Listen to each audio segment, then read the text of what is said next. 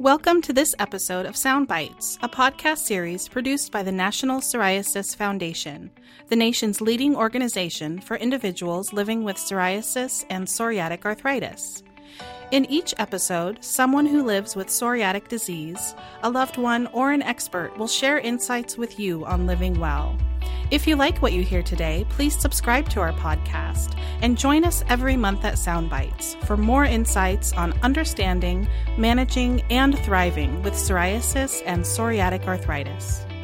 My name is Corinne Pettit, and we're here today during National Depression Education and Awareness Month to speak about the issues of depression, anxiety, and mental health in association with psoriasis and psoriatic arthritis. This issue is of such concern that mental health was added to the comorbidities guidelines published in February by the American Academy of Dermatology and the National Psoriasis Foundation. Joining me to help discuss the impact of mental health related to psoriatic disease is Dr. Richard Fried, who is the clinical director at Yardley Dermatology, Yardley Skin Enhancement and Wellness Center in Yardley, Pennsylvania. Dr. Fried is also a member of the National Psoriasis Foundation's medical board. Dr. Fried has the unique distinction of being both a dermatologist and a clinical psychologist. His compassion and experience in psychodermatology offers a distinctive look at what may be driving the connections with psoriasis and how to drive the mental health issues such as depression and anxiety. Welcome, Dr. Fried. Thank you so much for being on Soundbites today. Let's first talk about the American Academy of Dermatology and National Psoriasis Foundation's mental health guidelines that were included as part of the Psoriasis Comorbidities Guidelines. So, what's the significance of this inclusion? Thanks so much for having me. The mental health inclusion is dramatic for all of us at the front line. Mental health can account for something as simple as being happy and being functional in life. But we know in a greater picture, mental health accounts for not only our functional status, but a big part of our overall health and a big part of the health and happiness of the people around us. If we have physical health, our vital signs are good, our blood sugar is good, we're not being deranged by arthritis or cancer, but our mental health is poor, then the life that we live is dramatically diminished and the length of our life is often dramatically diminished. So if we're going to talk about being health care providers, I believe it's our responsibility to try to make people as healthy physiologically as possible and as healthy mentally as possible. Without adequate mental health, when we do ask people to use a medication, to change their diet, to change their exercise habits, they often have difficulty doing that or it's impossible for them to do that. So mental health is essential, and mental health is what quality of life is very much about. Those are all great points. So, how strong is the association between psoriasis, psoriatic arthritis, depression, and anxiety? What's really behind the biology that drives this association? You know, for the longest time, we've known that depression and anxiety are a big part of the world of psoriasis. We used to think it was as simple as psoriasis is difficult to live with the physical demands of taking care of it, the physical sensations that often accompany it, whether it's itch, tingle, burning, pain. So we thought that, gee, crummy disease making me feel rotten. But now we know there's quite a bit more to the biology to it than that. Often it was thought that psoriasis was much like the old advertisement for Las Vegas. What happens there stays there. So we used to think the inflammation of psoriasis was limited to the skin. We now know that the inflammatory mediators, the cytokines, the neuropeptides that are released in the skin causing psoriatic skin and symptoms enter the circulation and actually cross into the central nervous system. And what they do centrally is they increase reuptake of neurotransmitters at the synapse. So actually, those inflammatory mediators suck down norepinephrine, serotonin, and dopamine. So physiologically, psoriasis sufferers have a reason to be anxious and depressed. So as psoriasis becomes more intrusive, people feel more sad and badly about their psoriasis. As we become centrally depleted, we feel sadder and worse, which can exacerbate the psoriasis, and it becomes a very vicious round robin cycle. So we are getting a more keen understanding about the associated anxiety and depression, and also this information is very important in terms of what treatment decisions we make that may address the anxiety, depression, and inflammation all at once. And so, do you feel that social stigma is still a factor? Social stigma is less than it used to be with mental health issues. Anxiety and depression are becoming more and more mainstream in their presentation. We see more of it in the media. We see more of it focused on within the school systems. So thank goodness many people are feeling much more comfortable in being forthcoming about their anxiety and depression. However, cultural norms, neighborhood norms, individual families sometimes are not so forgiving. And suck it up, be tough, tough guys, tough girls. Don't talk about those kind of things. And what's the big deal? It's just psoriasis. And those kind of limiting and dismissive comments can really leave people very handcuffed and trapped. This is a condition where, in its simplest form, it's an immune related condition where your immune system instructs your skin to turn over more quickly than it should as a nine year old once showed me in a drawing, she said, I have extra happy skin, so it makes more of itself. Oh my gosh, I love that. And that is what I want to convey. Not to make light of it, not to dismiss its importance, but to say that you were a person with psoriasis, which makes you a person with a condition that you wish you didn't have, but no less acceptable as a human being, no less beautiful as a human being. And those people who don't understand your psoriasis, if they want to be educated, explain it. It is overproduction of normal, healthy skin. Those people who are repulsed by it or don't want to understand, the heck with them. You don't need them in your world. And that's a great point. So, looking at incidence in reverse, is it possible depression may increase the possibility of developing psoriatic disease? That is a very, very good question. The emerging way in which we look at depression in the mental health community is beginning to be viewed as a disorder of inflammation.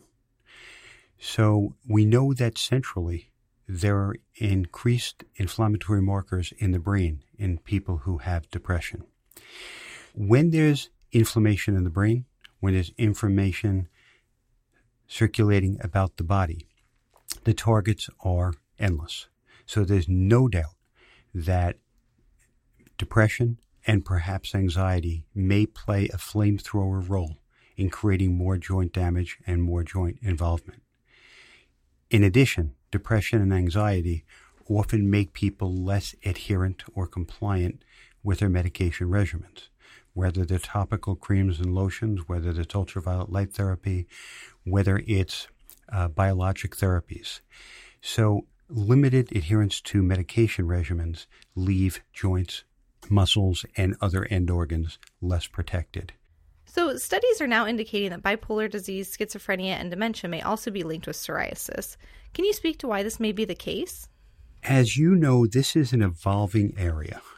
And as we begin to realize that there is an increased incidence, just as you said, the question becomes does psoriasis serve as a trigger point, the final broken straw, to unmask people who are genetically predisposed to bipolar, schizophrenia, or dementia?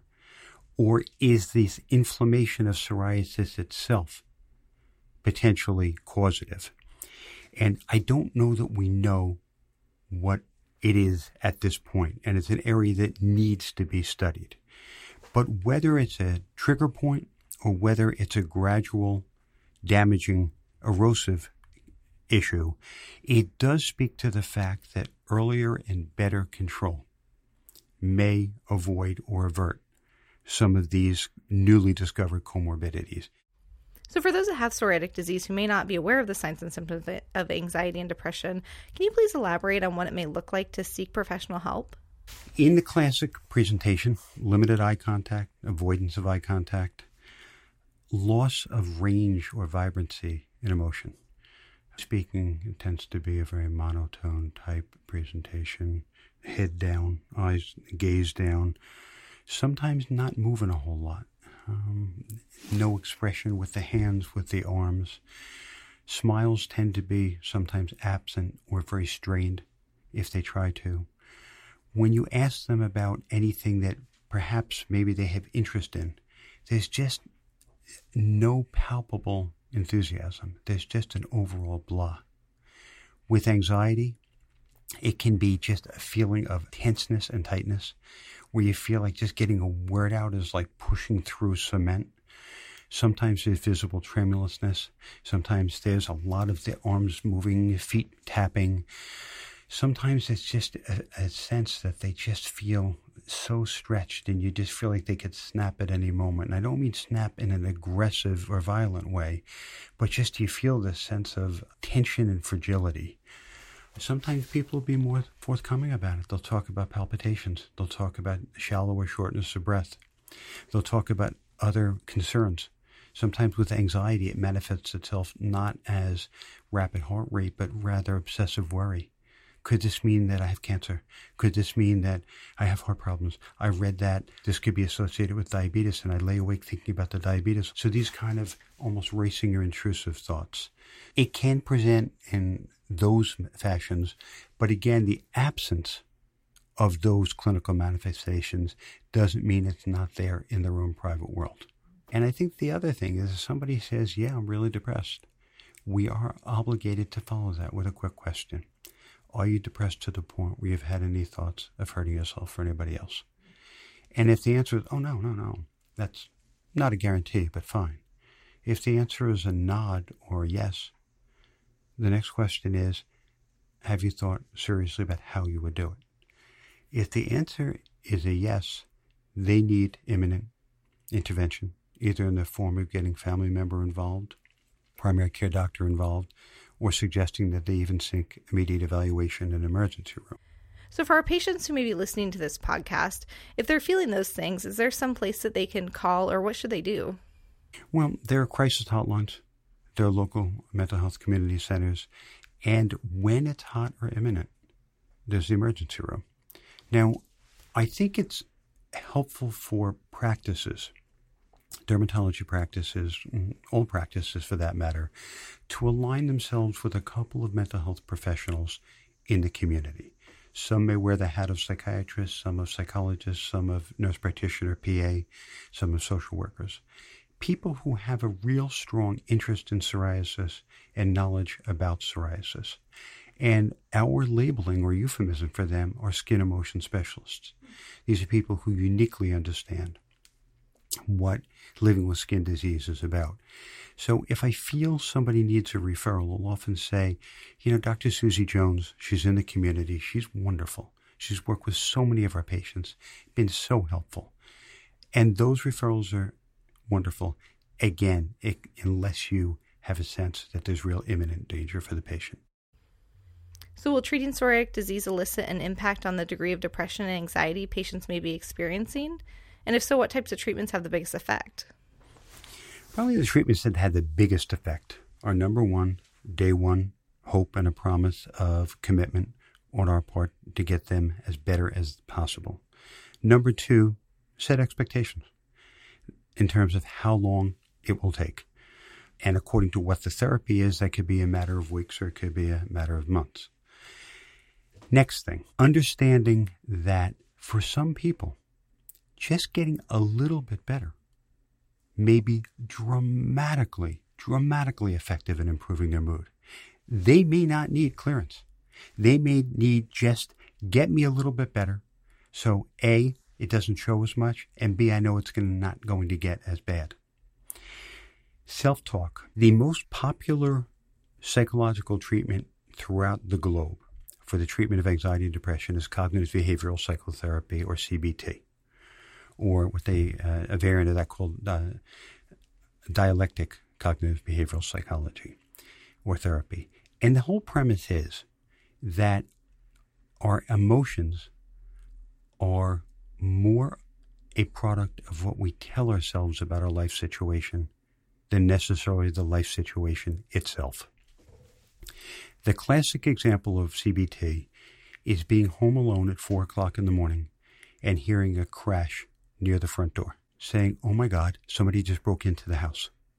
Instantaneously, my heart rate goes from 50 to 60 to 140 to 160. My breathing becomes rapid. My blood is shunted to the muscles and bones do fight or flight. My pupils widely dilate. It is a big deal. Fight or flight reaction. That's scenario number one. In contrast, scenario number two I'm sound asleep at four in the morning. Hear the exact same crash by the front door. But I have a cat and think the cat just knocked over the lamp. You roll over and go back to sleep. Same event. But what we tell ourselves about that event determines our physiologic and emotional response. So if the self talk regarding psoriasis is this is catastrophic. This is the worst thing that can befall a human being. This has ruined and is going to ruin every chance I have for love, for marriage, for success. I hate myself. I hate my life. I'm going to be pretty anxious and miserable. If the self talk is, I really dislike the psoriasis. I'm angry at my psoriasis. I'm angry at life sometimes. But in comparison to having systemic cancer, two legs amputated, Lou Gehrig's disease. This is not in the same arena. So I very much want this to get better and don't want to torment myself at this much in the process. The physiologic and emotional response is likely to be less. We're not changing the reality. We're interpreting the reality in a more healthful fashion. But I think all this has to be couched with a good game plan. That, Mrs. Jones, I want your skin to feel better. I want you to feel better. And we have the tools to do both. Well, and with this, does psoriasis treatments impact what's going on biologically in the brain? There's no question. When it comes to things like ultraviolet light therapy, we know ultraviolet light therapy in its own right has antidepressant effects uh, processed through the pineal gland and other parts of the brain. We know that simply improving skin sensation, even with things as simple as topical hydrocortisone preparations, topical calcipotriene preparations, combinations, certainly we know with biologic agents, we're de- decreasing inflammation there are fewer of those inflammatory mediators crossing into the brain. Therefore, they're not sucking down neurotransmitters.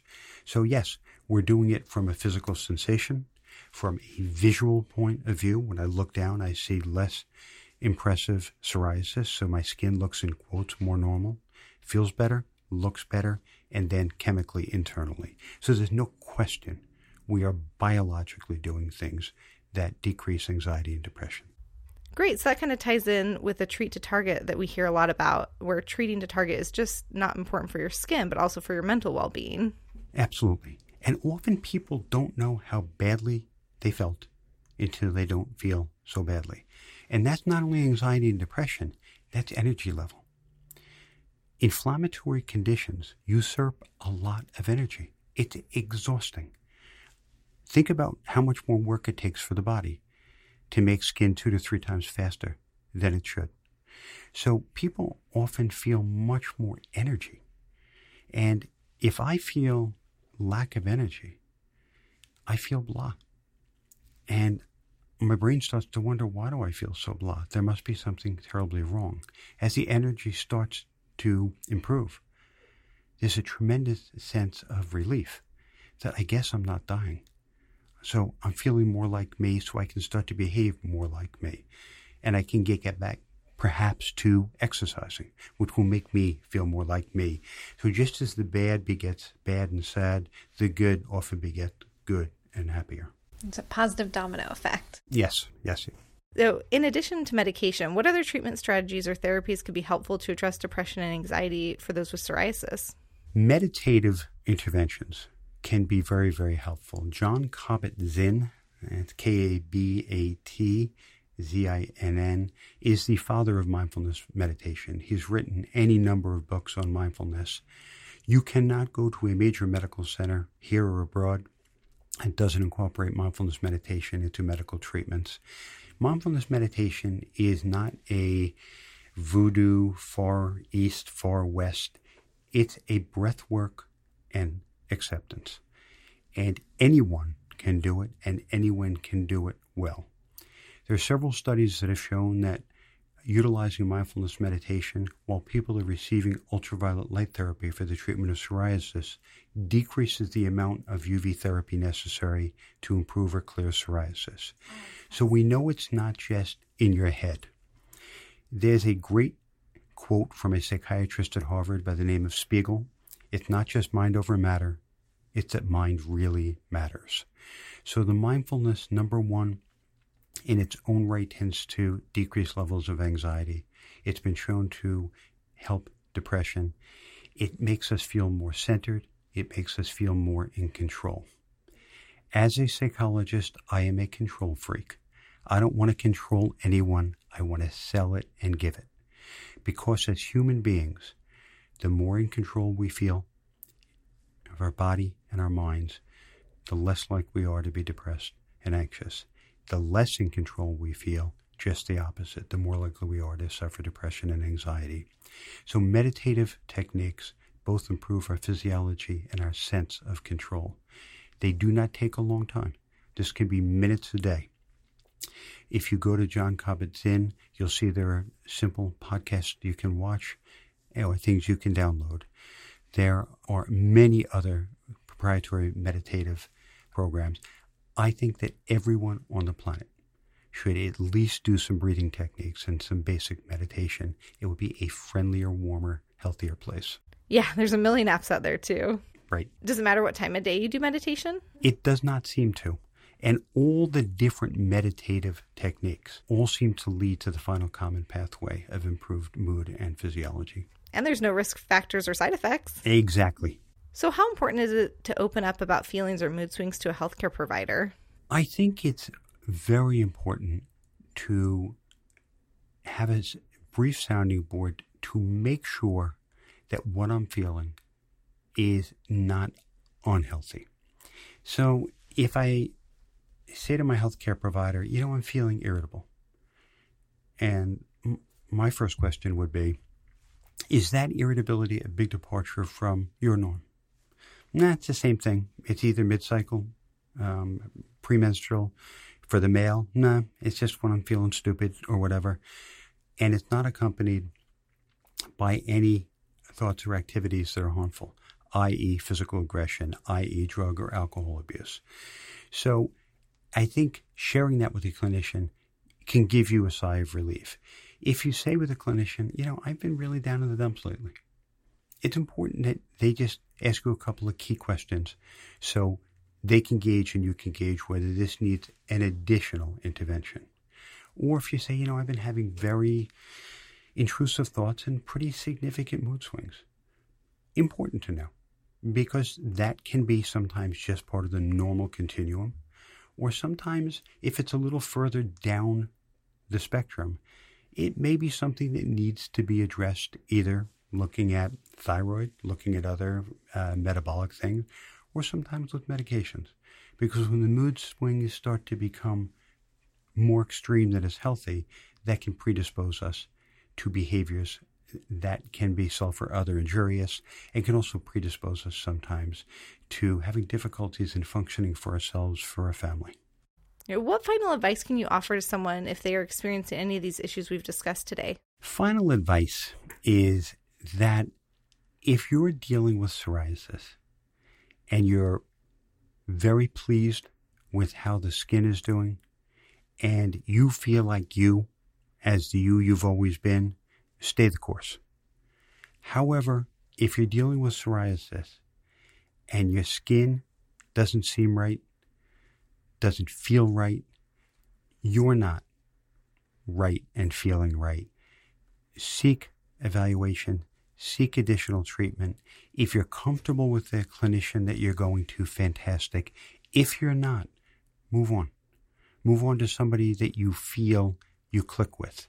I think a therapeutic relationship is often very much like dating.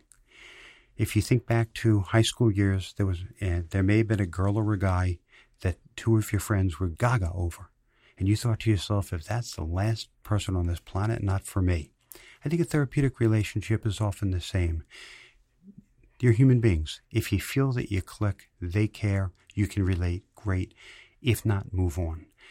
And seek out information from places like the National Psoriasis Foundation. And they have wonderful, wonderful resources, written, audio, and referrals within your area. And don't give up hope because there's nobody who's psoriasis we can't get well controlled and easy to move forward with your life. Fantastic. Thank you so much, Dr. Fried, for being on Soundbites today. We really appreciate your insights on psoriasis, depression, and anxiety, and how to treat such related health conditions. Thanks so much for having me. If you or loved ones are experiencing signs or symptoms of depression or anxiety and need to speak with a therapist, psychologist, or social worker who specializes in this area, you can search for a therapist near you using the directory provided by Psychology Today at www.psychologytoday.com forward slash US. If you are experiencing thoughts of suicide, please contact the National Suicide Prevention Lifeline at 1 800 273 8255 for 24 7 support now. If you're in need of information to help manage your disease or need help finding a provider, contact our Patient Navigation Center at 1 800 723 9166 or by email at education at psoriasis.org.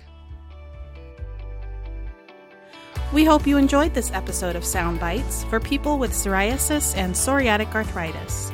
If you or someone you love has ever struggled with psoriatic disease, our hope is that through this series you'll gain information to help you lead a healthier life and inspire you to look to the future. Please join us in a couple weeks for another inspiring podcast. You can find this or all future episodes of Soundbites on Apple Podcasts, Spotify, Google Play, and the National Psoriasis Foundation webpage. To learn more about this topic or others, please visit psoriasis.org or contact us with your questions or comments by email at podcast at psoriasis.org.